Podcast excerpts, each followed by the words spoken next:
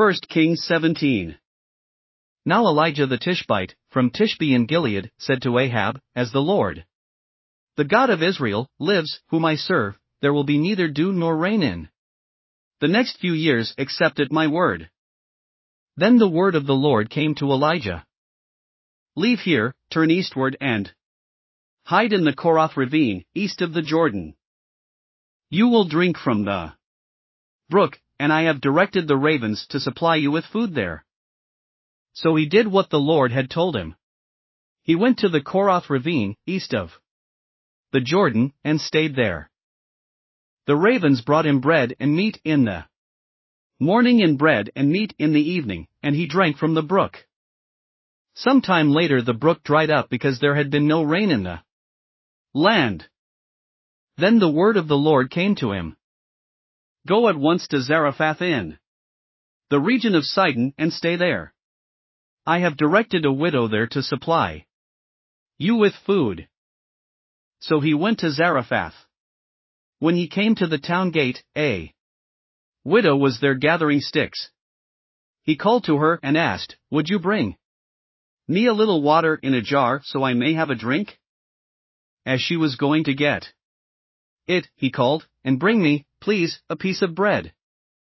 As surely as the Lord your God lives, she replied, I don't have any bread, only a handful of flour in a jar and a little olive oil in a jug.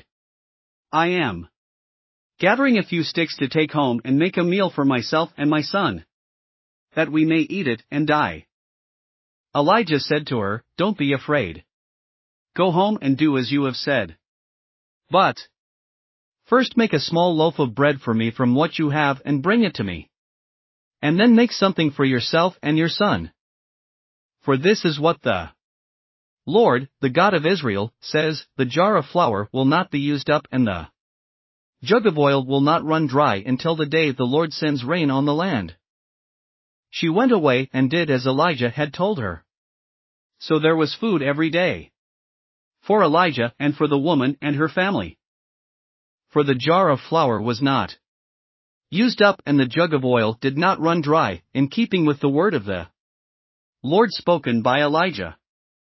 Some time later, the son of the woman who owned the house became ill. He grew worse and worse, and finally stopped breathing. She said to Elijah, What do you have against me, man of God? Did you come to remind me of my sin? And kill my son? Give me your son, Elijah replied. He took him from her arms, carried him to the upper room where he was staying, and laid him on his bed. Then he cried out to the Lord, Lord my God, have you brought tragedy even on this widow I am staying with, by causing her son to die? Then he stretched himself out on the boy three times and cried out to the Lord, Lord my God, let this boy's life return to him. The Lord heard Elijah's cry, and the boy's life returned to him, and he lived. Elijah picked up the child and carried him down from the room into the house. He gave him to his mother and said, Look, your son is alive. Then the woman said to Elijah, Now I know that you are a man of God, and that the word of the Lord from your mouth is the truth. Thanks for listening to another chapter of the Bible. At My Faith Fuel, we believe a good coffee fuels your faith and energizes your day. Please visit myfaithfuel.com to explore our delicious coffee blends.